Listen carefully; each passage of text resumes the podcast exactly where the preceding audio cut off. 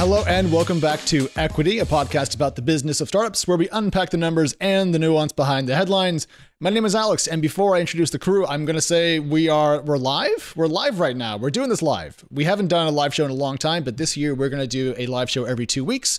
So Natasha, Marianne, hello, welcome. And uh, how much more effort did you put into your appearance today than you usually do? I put on a shirt with sleeves in honor of this. Yes, that's true. Not a tank top for once. I know. This is effort. Natasha, how are you feeling? I've, I Yeah, I'm the same boat. Like, I'm not drinking coffee today, which is questionable, but I did brush my hair and I wore a shirt instead of a sweatshirt. So I think like I'm evening out my pluses and minuses right now. Marianne, how are you feeling? Yeah, about the same. I, I tried to like take off the pajama top for once, you know.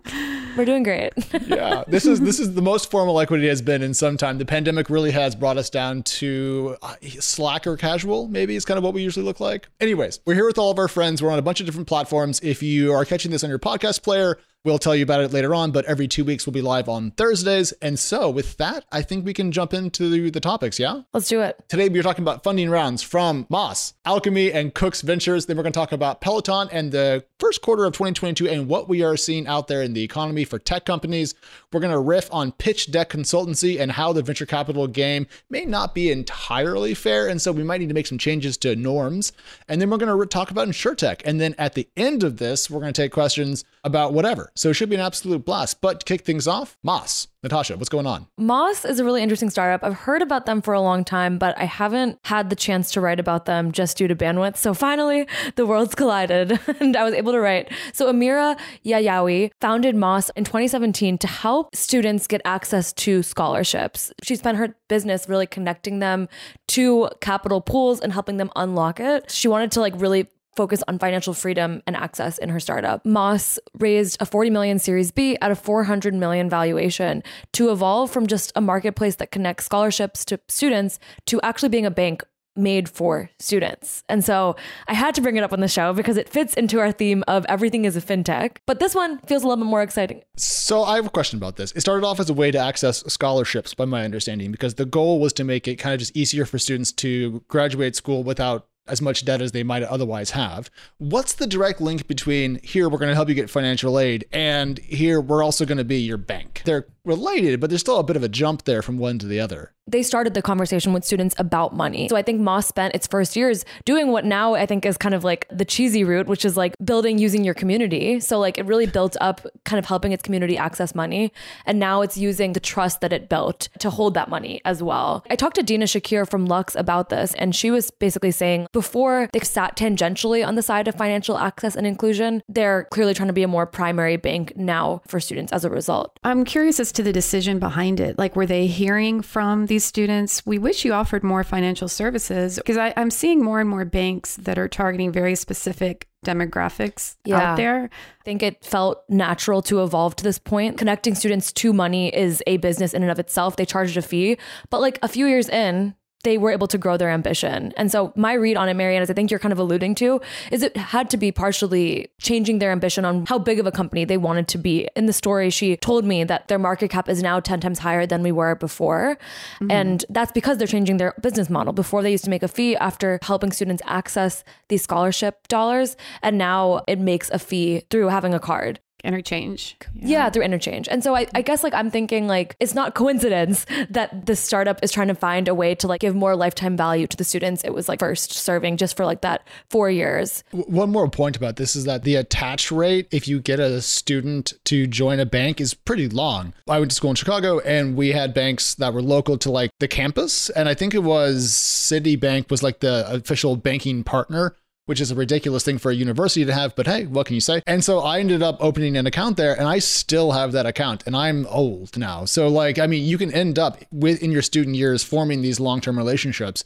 And so for, for Moss, I presume they want to get students early and then keep them. My question is, can you build a bank that works for kind of adult, adult life and that also is attractive to students in this particular context? I don't know, but the lack of fees they're charging makes it sound at least appealing, though, you know, curious from a revenue perspective. I feel like it makes sense from a fintech perspective, but I do see so much competition out there. Marianne, you're covering these targeted banks all the time. At a certain point, like there needs to be something that will differentiate them. For Moss, I think they believe it's their community, but Are there any other things that could either help them make it or break it? Where are they in this process? Like, do they already have banking customers, or is this something they're planning to launch? They already have banking customers. Yeah. Over one hundred thousand students opened accounts with Moss in the first quarter of launch. And she estimates that the growth makes Moss the tenth largest neobank in the United States, per stats wow. shown by Pod. Kind of impressive. Uh, that explains why Tiger signed up. one hundred K in the first quarter. Sure, we'll put forty million into that, apparently. That's a Series yeah. B. Why not, not bad. Not bad at all. Yeah, so it seems like they definitely are onto something.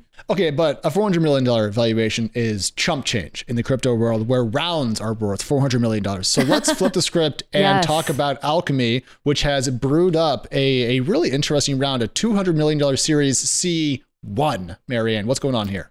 Yeah, so this is the third time I've covered Alchemy in like a nine-month period. Damn. They were valued at ten point two billion dollars in this latest round. For some context, last April, they were valued at five hundred five million dollars, almost twenty times increase in valuation in like a nine-month period. So what do they do? Like, why are they so hot? In summary, they aim to be the de facto platform for developers to build on Web three, basically trying to do for blockchain and Web three what Amazon Web Services did for the internet. Three times growth in the number of teams building on their platform since they raised last October. They power almost every N F T marketplace out there, including OpenSea, which has also seen a massive jump in valuation and revenue. I was digging into like stories that you've written about them over the years, and people were comparing them to like the Microsoft of cryptocurrency. One of the investors who is participating in the round compared their growth trajectory to that of Microsoft, which to me was just a reminder that we still don't have normal benchmarks to compare a company to Alchemy to, which makes investors' jobs more interesting, but also makes these valuations, I don't know, like still surprising in a way. There's no precedent for something like Alchemy. It was founded in two thousand seventeen by Joe Lau and Nikhil Viswanathan, and they started out of their apartment. It ended up blowing up, and they're profitable. Wait, well, did we niche down to what type of profit? Because I just covered Uber and Lyft, and I just got a bunch of adjusted EBITDA shoved in my face. So Alex is yeah. hurt. He has trust issues. yeah, I, I, I've well, been burned. Good question. But, you know, they are still a private company. They didn't get into super, super de- graphic detail. But um, Marianne, don't give them space to be obfuscatory, because we should demand more. If they're going to claim, if they're going to claim profitability, they should back it up with telling you what it is. And Chime did this. They said they were EBITDA profitable like a year and a half ago. And I asked, you know, adjusted EBITDA or real EBITDA, and the real EBITDA, whatever. And they said real. So there's proof you can you actually rather, share. Would you rather though, Alex, like get profitability? Like, I guess, would you rather a company say decline to comment, or would you rather them say profitable or not profitable? Uh, I'll take profitable so I can make fun of them versus no comment. Like, why why not be specific? If you're, if you're going to, like, my car is so fast. How fast does it go? I won't tell you. Like, yeah, I mean, it's ridiculous. What? It's schoolyard bullshit. I, hey, I, I don't know if they would tell me, to be honest with you, because we really didn't drill down into it, but I will be happy to ask. And, you know, they've been fairly forthcoming so far, so I'll keep you posted. So a couple things about this. One, I think we're seeing the infrastructure play. If you're going to go support an industry, do you sell the picks and shovels, or do you actually mine for gold? It's a classic kind of like, who do you, who are you investing in? So to see Alchemy get this much money, not a big surprise. Here's the question though. I was reading through our, our notes on this before we recorded, and they're seeing a lot of on-chain volume growth, right? They're helping power a lot of a lot of the blockchain economy, which is great. And that's really cool. But a lot of that comes from OpenSea, because OpenSea is an Alchemy customer, and OpenSea is also being valued on rising transaction volume. So are two companies getting the same points for one bit of work? Yeah, I mean, it's it's a good point, Alex. I mean, they're telling us that they saw one hundred five billion dollars worth of annualized on-chain transactions so far. That's more than double the forty-five billion dollars figure quoted me in October. And you're right, probably a, a good amount of that's coming from OpenSea. So the question then becomes is if the N F T craze kind of dies down or goes away, how much is that going to impact Alchemy? And we're not just picking on crypto here. I mean, this was the question with Affirm and Peloton, because Affirm's growth was partially predicated on Peloton's growth. And as we've seen from Peloton recently, growth can go away with a key partner. And so that you can become kind of over leveraged on a single thing. One question I continue to have with even a company like Alchemy, because even though it's like, I guess, supporting an OpenSea, Adobe, Dapper Labs, and CryptoPunks, some of like the household names, if you are even slightly tuned into crypto, is like, do startups graduate from them ever? Like, does it ever... Does it, does it have the ambition to be like actually the A W S of crypto or of blockchain, or yeah. is it just helping these like newer platforms? I know. I think they really want to be the A W S for this industry. Will they do it? I'm not sure. I knew things were like hot when I talked to them last year. I didn't quite expect a ten billion dollars valuation. Less than a year later, though. ten billion dollars pre, because it's two hundy, and then ten point two. So it's literally a flat ten billion dollars pre-money valuation. They sold like essentially no stock for two hundred million dollars. I mean, that's like the best. Right. Super impressive. I think before this, they were building an app called Down to Lunch. It was like this really like scrappy, like they didn't want to raise money. They were like working in their apartment and off of like cardboard boxes. And I think there was like a really interesting profile about them in the Times about how these two founders, like the same ones that are behind Alchemy before this, like started this consumer social app that ended up like rising to the top of the app store, but then falling down. And it's kind of crazy to see them go from like helping people try and make plans during lunch to trying to power the entire cryptocurrency platform. I, boom. I love it though, right? You yeah, know, if one it's thing crazy. Doesn't work out, you move on, you don't give up. And you know, that's the kind of tenacity that leads to success. And, you know, and to your point, Alex, that infrastructure, the blockchain infrastructure is is pretty hot. And we'll get into infrastructure more later in the show. Well, it just goes to show that consumer social is really hard and building infrastructure is a little bit easier. Turns out selling to companies, slightly more consistent revenue. Let's just totally. squeeze in one more really quick funny round before we jump into themes. Cook's Venture. This was one of my favorites from the last week. I had never really heard of proprietary chickens before, but apparently they're a big deal. And so l- let me back everyone into this. Uh, Jordan Crook, one of TechCrunch's best, covered a fifty million dollars financing into Cook's Venture, and they have developed, and I quote, a proprietary pedigree line of chickens called the Pioneer. And Marianne, what I was surprised to learn is how particular feeding of chickens is in, the, in their kind of growth process. And so these, quote, Pioneer chickens, that's the brand name of the genetic line, this is a strange bit of English, are able to eat kind of a more diverse set of feed. And that's going to hopefully unlock different farming rules and different farming applications in the U S. I'm overall pretty enthused about this. I just, I'm not entirely sure how chickens are venture backable, if that makes sense. Like th- that's the thing that I kind of got hung up on. I think part of the reason they were able to attract fifty million dollars in debt financing is that it was founded by Blue Apron's founder. So there's some kind of a track record there, but agreed. I mean, I was fascinated by this story. I don't know a lot about chickens. It was interesting to learn um, a little bit more about chickens. Um, I thought it was... I, Things I we thought, never say on Equity. Yeah. We don't say that enough. Jordan did a great job of like breaking it down into explainable language. And one of the things she had said that chickens this way can handle a more diverse diet. They're more heat resistant. They get stronger yeah. immune systems. This means that cooks can partner with farmers in areas that have extreme heat or regions with food shortages. And I was like, well, now that's cool. When you put it that way, you can start to see some real life ways that this can be, you know, improve lives and stuff. So yeah, but I mean, it's, it's cool. A for-profit company, right? So like if they're going to, they're going to develop a chicken that you can grow in the desert, great. But if they want to charge lots of money to license it, the people who probably didn't have access to that before probably can't afford it. And that that's, that's the tension here. Like it's cool that we have healthier chickens uh, because as it turns out, chicken is the most consumed meat in the U S. I didn't know that. I thought it was beef yeah. actually, but yeah, turns out it was flat wrong. Yeah. I, so very, very cool use of tech. I'm, I'm skeptical on the business model front, but as a as a carnivore, even though I know that's bad for the environment, um, I like the idea of more tasty chickens. You know, who doesn't? For As sure. a vegetarian, I don't, but... I was, that was for you, Natasha. I was like, yes. There you go. That was me. Thank you, thank you. Um, no, I mean, I guess going back to like your T A M question, like because chickens are the most consumed meat, I guess, yeah, there's the obvious impact there, but like if Impossible Meat and Beyond Meat are venture backable businesses, why wouldn't genetically ah. engineered chickens not be? Is there something specifically about a chicken being alive that makes it not venture backable? So it's an so, ethics question. Hard topics today on Equity. I want to just, we have to move on in a second. We're, we're, we've gone over on these, but uh, Beyond Meat, venture backable, Natasha says, very good point. It actually went public. And from a high, looking at the chart here, of roughly two hundred thirty-five dollars a share, it's all the way down to sixty-three dollars. There we go. So, eh, you know, kind of, maybe, I don't know, but I, I, I'm always here for things that take technology and make the planet better. So this is one of those, huzzah. If it's just to make fancier chickens for us Whole Foods assholes, uh, less excited by it. Let's move on and talk about uh, the, kind of the biggest thing that's been going on in the last couple of days, which is the, the meltdown of Peloton. Yeah. I've been tracking this company for a long time, and I'm a little bit surprised about where we ended up. Natasha, can you just t- talk us through quickly about the C E O's exit and uh, the layoffs? You just took t- both of the updates I was going to give. Well, no, I'm just kidding. Sorry. No, that's okay.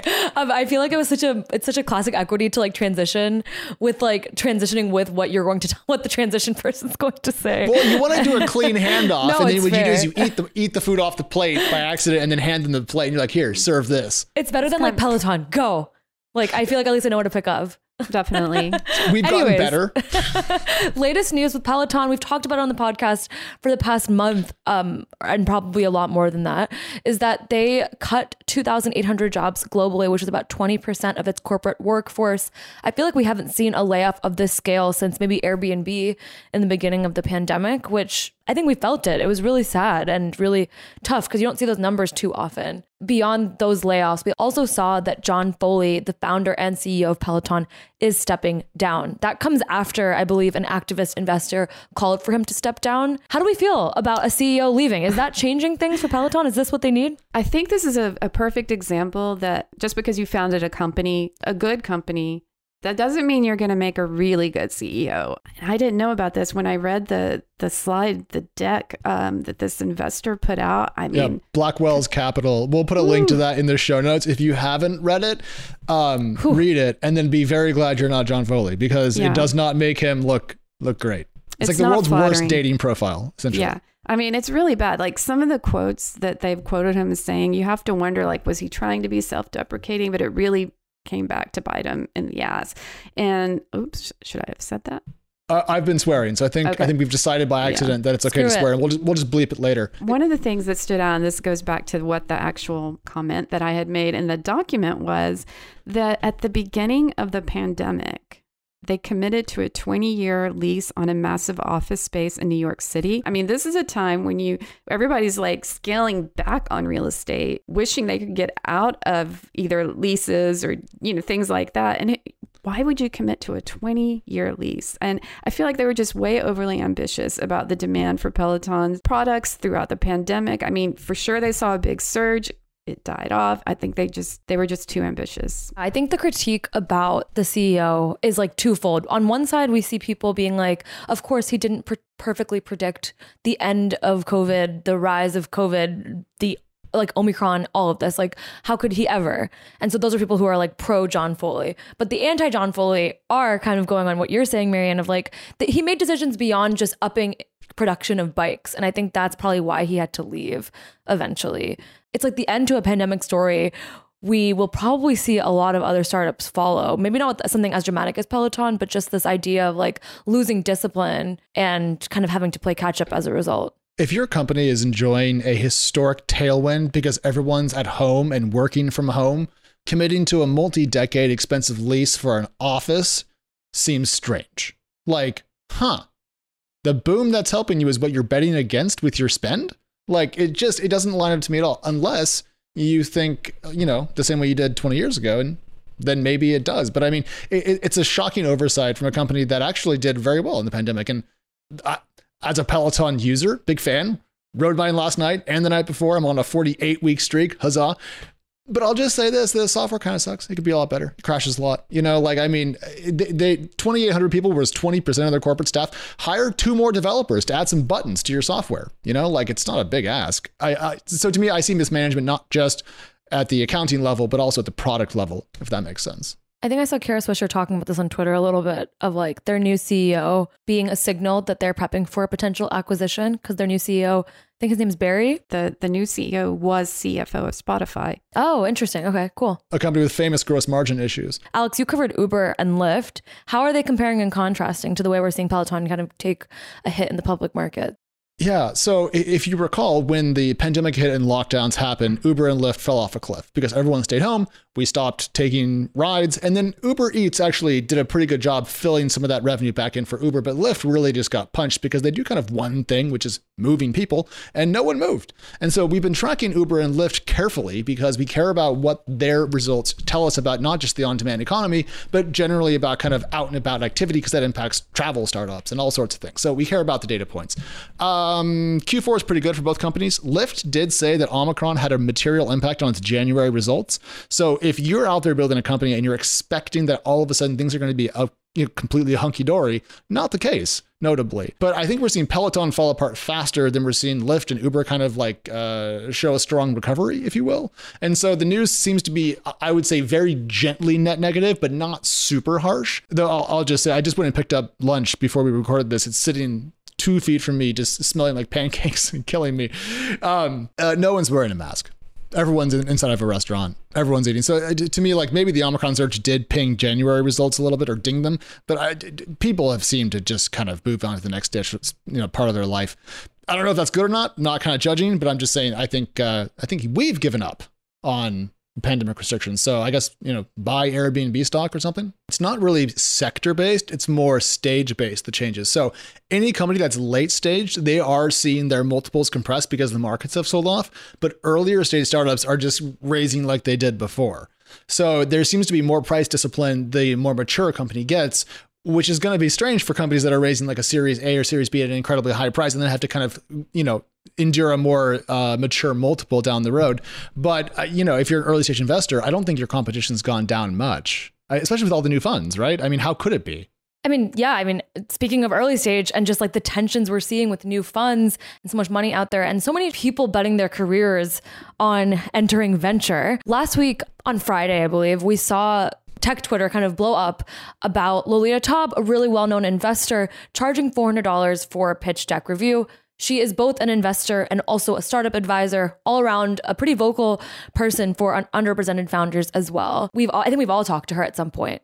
So I think that drama in and of itself is probably a conversation that is less interesting to everyone. But to me, I think what stood out is it struck a chord in so many different circles. People were mad yes. about small fund V C economics, ethics, underrepresented founders. There was so much there. It's it's and I want to walk through all of it with you guys right now because I think it's important to unpack and like I guess give people something to feel about it. uh, okay, so I'll start us off then. So traditionally speaking, founders would go to V Cs or investors of pick a variety and say, "Hey, we're building this. We're raising this much. Do you want to buy in?" And then you kind of dicker around and get to a price point. Um, the money always flows one direction though, or flowed one direction. You went to an investor, they gave you money. That was the end of it. This, though, is a bit of a mixing between investing and kind of consulting services, Natasha. And that seemed to be the tension that led to a lot of people being um, irked or upset because is it just because some bad actors have taken advantage of people in the past? Or is it more that the idea of an advisor taking a fee from a startup is inherently bad? I mean, I feel like that there's concern over a conflict of interest. And one V C that I know pretty well named Charlie O'Donnell, he kind of hit the nail on the head, in my opinion, in one of his tweets. And what he was saying was some newer investors or V Cs, it's harder for them to make money, right? I mean, it's different if you're a huge venture firm, but when you're just kind of starting out, you might need to do some kind of consulting. His criticisms are that A, maybe don't charge too much because founders too are starting out and struggling. And B, you cannot have as a client, someone that you would potentially invest in. It has to be separate or then you get into this whole issue of potential conflict of interest. And one other quick thing, um, I did not realize that this is something that has actually been going on. Another very large investor charges nine hundred dollars for a fifteen minute consult. Um, Can we just say who it is? Yeah, and Andrew Chen. Andrew Chen yeah. Horowitz, yeah. And, and with A sixteen Z. I mean, I, I nearly fell out of my chair when I saw the number. Like, I, I was floored. For a thirty minute session, it's almost seventeen hundred dollars. And then if you look at the page where he's offering this, sold out, sold out, sold out, sold out. So people are paying for it. So I don't know. I think when you look at it, when you've got this huge venture firm and someone's charging that kind of money, you know, it's hard to feel good about that. I will say that he he claims that he's giving that money to charity, but I'm going to sh- share another data point right now that's going to blow both of your minds. From the I'm one and only so, Danny so Crichton. He, yeah. he wrote a story in twenty nineteen, which was like, should you pay fifty K for your pitch deck? Yes. Why the hell not?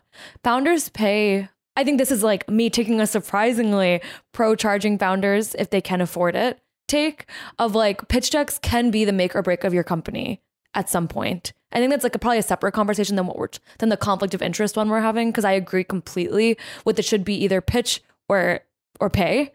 But I think the idea that V Cs um, should not charge people for advice um, is one that I think we also have definitely seen. We've seen bigger numbers out there. So I, I feel like, I guess, conflicted. Those bigger numbers, I think, are coming from consultants, agencies. So that might be the difference.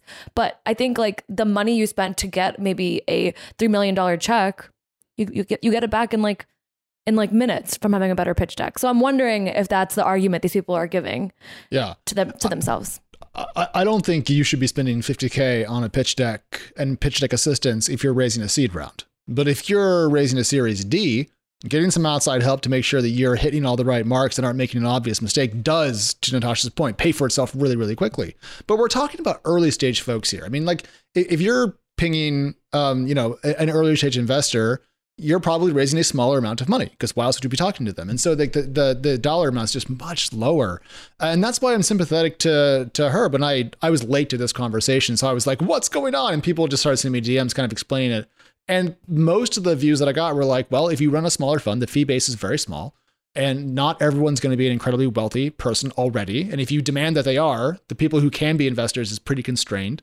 So if you do want a more diverse investor pool, you're going to have to have probably a little bit more nuance, a little bit more flexibility at the earlier stages, provided there's no conflict of interest. So to me, this was kind of like six different arguments yes. that started somewhere, but weren't actually all about the thing that happened. It was more of a catalyst point to kick off the the, the conversations. But I, I don't think Lily does a, is really in the wrong here at all. I, I don't have any beef with her whatsoever. And I, I, I'm glad that she started the conversation. I, I wish people had been slightly less uh, rude about it. I, I think also what, what's offensive is that here is a, is a woman who um, is of Mexican descent. And she has is known to have worked really hard to try to help underrepresented founders.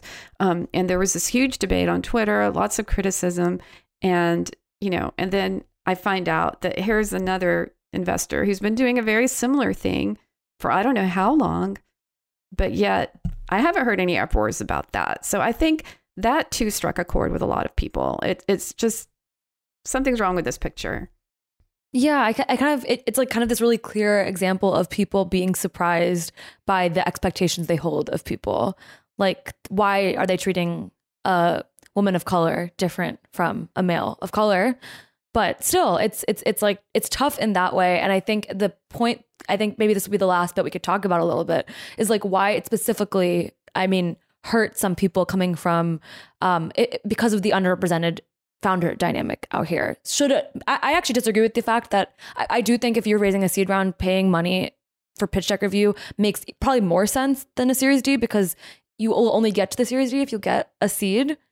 Um, if you if you get people to see that vision that early on. But I think if you're an underrepresented founder and you already are like so cash strapped, um, to to pay and then like kind of pay to play, that's that's when it starts to get controversial. And right. pay to play, I think, is like the the end thing that everyone agreed on. We should not have pay to play in V C, period. Absolutely. Yeah, or journalism. I mean, just to be super clear about that. But the the, the so Natasha, I actually agree with you, um, but not fifty K for your seed pitch deck. Like five seems pretty Something reasonable. fifty K, much more. fifty K is a lot, a lot of money. money. Yeah, yeah I, that's I, like I was a pitch only competition. yeah, I was only riffing on the Danny point of him saying fifty K. Why not? That's that's classic Danny. Danny, you're so Writing wrong right now. Way. I hope he's listening. yeah, Danny, Danny. Uh, not only do we not miss you, but we're going to flame you whenever we can on the show because you can't defend yourself. And that's totally fair. Um, I, I, I liked all this. Uh, Marianne, before we move on to the last thing, anything else you want to throw in here?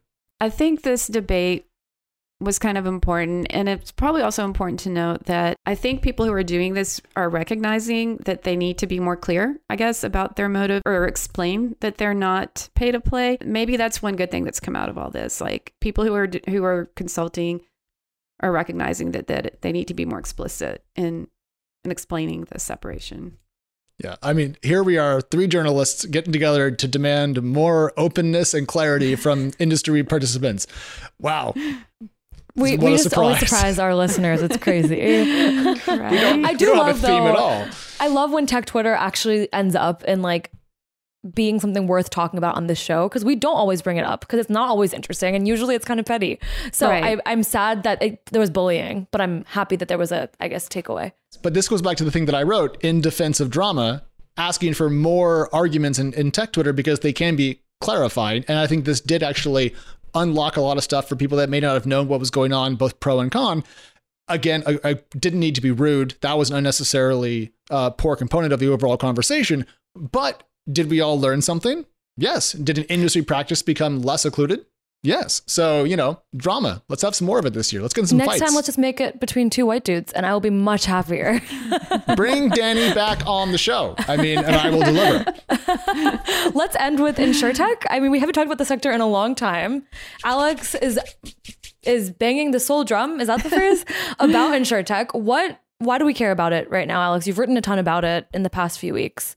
Yes. Well, so what happened was back in uh, twenty nineteen and early twenty twenty, a lot of companies were talking about raising lots of money for their insurance products. Metro Mile, Root, Hippo, Lemonade. These were companies that were growing quickly and were talking a really big game. The problem was I didn't know anything about insurance. I didn't know about loss ratios or loss adjustment expenses or how to build a book of insurance or anything that was going on. So essentially what I had to do was go learn all that stuff. Then they went public, that whole collection of companies. And I was like, okay, great. I figured it out. They went public. Now what? And then they all got wrecked by the public markets. And so we we anticipated that venture capital interest would tail off. But Marianne, in the fintech world, did, did we see venture capital activity tail off last year? Well, not at all. I mean, quite the opposite. This is a, an example of like public companies doing really poorly while funding still like really, really flowing into a, a certain industry. Like all of fintech, like most of venture, last year was amazing. And just for example, there's a startup called Allen that we talked about on the blog the other day, a French startup, health insurance as a service, also offered as a platform. Just another example of a company in InsurTech that's raising a lot of money.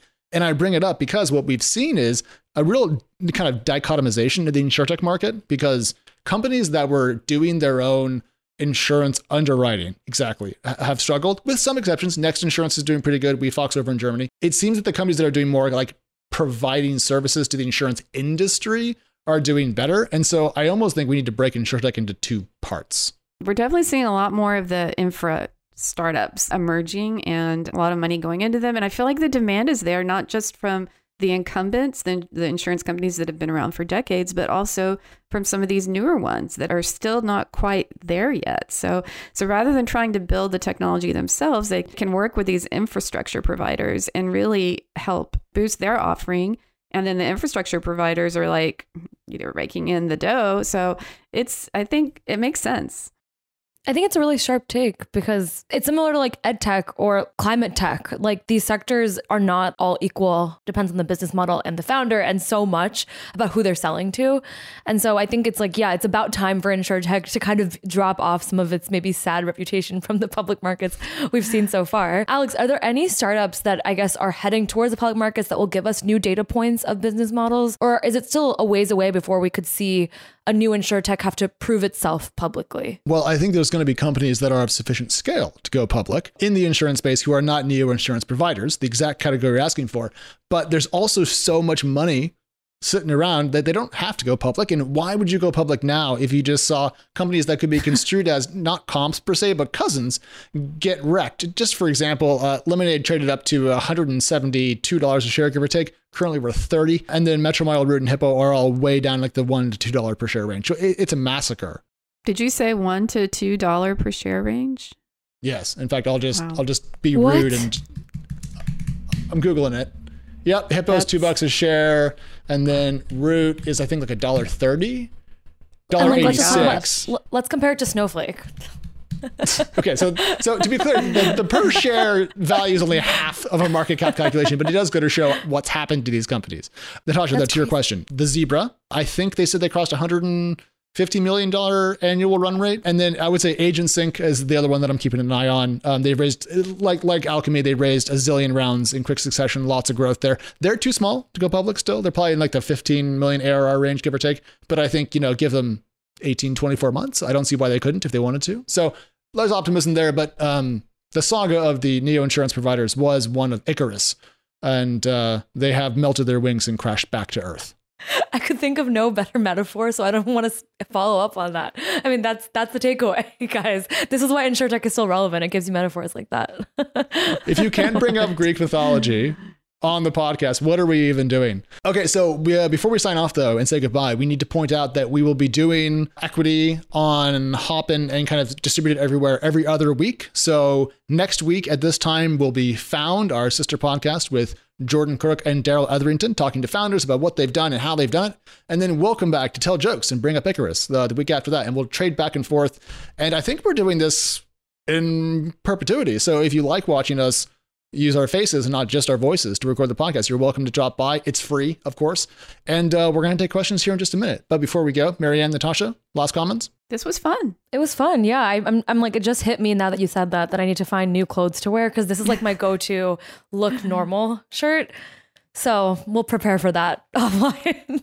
I, I thought actually fun. We could go down a notch, because now that we've done one of these and we've shown up that we can wear normal clothing, can we just go back to being comfortable again? Not wrong. Hair forward yeah. or equity merch. Actually, we have more people at Backstage than usual, and I feel like if we get them on our side, we'll be unignored. It took us like three years to get our own Twitter account. The merch march is going to be quite a while. Anyways, guys, um, this has been Equity Live slash recording. We're coming to your ears Friday mornings. Of course, we'll be back on Monday and Wednesday and Friday of next week. Um, hugs from us. We'll talk to you soon.